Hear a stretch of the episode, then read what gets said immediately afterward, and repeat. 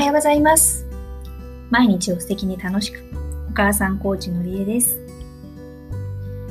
音声配信をですね、スタートする前から、勇気やそして聞いてくださる皆さんに、私ったら何の価値を提供できるかなって結構ずっと問い続けてきました。多分でも、こういう類のこう問いの回答って絶対すぐに出るもんじゃないし、ずっと未来の長い先のその一つの到達点、踊り場みたいなところに着いた時に初めてこう振り返ってみたら、その時になんか、お、これかもって気がつけたらラッキーぐらいな、それぐらい重いものなのかもしれないですよね。私は人生の谷って思えるような経験をすることで、まあ自分の人生についてとか、自分自身についてとか、真正面からこう受け止める考えることができるきっかけをもらいました。でその時に思ったことっていうのが今の延長上で仕事を続けたとしてもうん幸せな未来にはつながんないなっていうかどっちかっていうと今のままで言ったら地獄行きだったなっていうことに気がついたことだったりとかまたこの変化が激しいこう世の中に本当正直ついていけなくて振り回されてるとこあったんですけど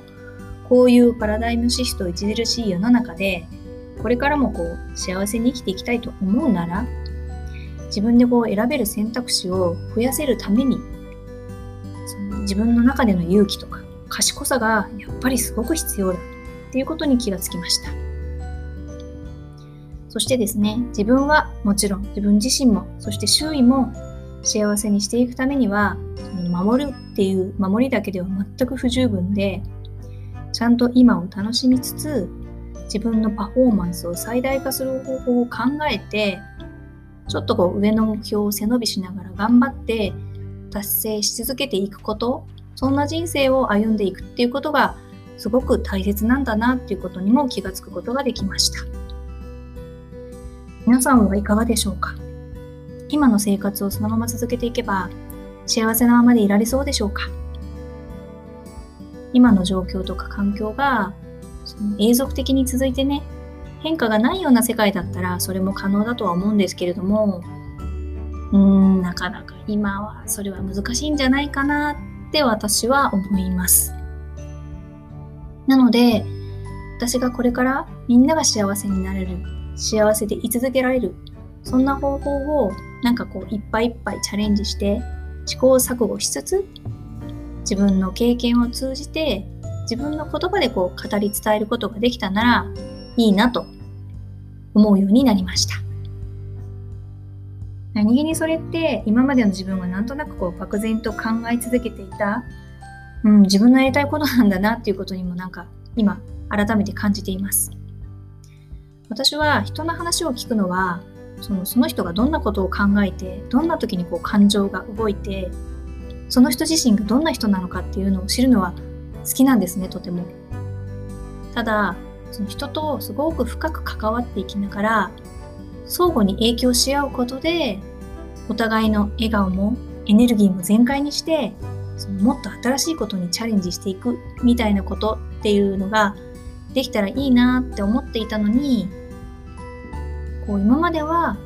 そんなことを絶対自分にはできないものだって思っていてというよりも考えすらしてなくてその考える選択肢すらカウントしていなくってっていう自分に気がつきました。やりたいことはでもそうじゃなくって今できる今この範囲内でやれるようにやってみればいいだけなんですよね。うん。ということでですね諸先輩方から頂いたアドバイスの参考にしてまずはうちの息子の勇気と対談のお話をこの音声配信でやってみようかなって思っています。昨晩早速ですね、リハなるものをやってみたんですけど、なんかとっても新鮮でした。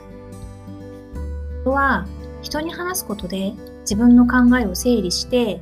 その理解を深めやすくなるのかもしれないっていうことを改めて思った次第です。キンキンに収録してまたお送りさせてもらえればと思っているので、楽しみにしていてください。今日も最後まで聞いていただいてありがとうございます。これからもゆっくりのんびり、学んだこと、気がついたこと、皆さんのお役に立ちそうなことを楽しく行動配信していきたいと思います。内容に関しておって響く時があったら、いいねで教えてください。コメントもとっても嬉しいです。それでは今日も素敵な一日を笑顔で過ごしてくださいね。のりえでした。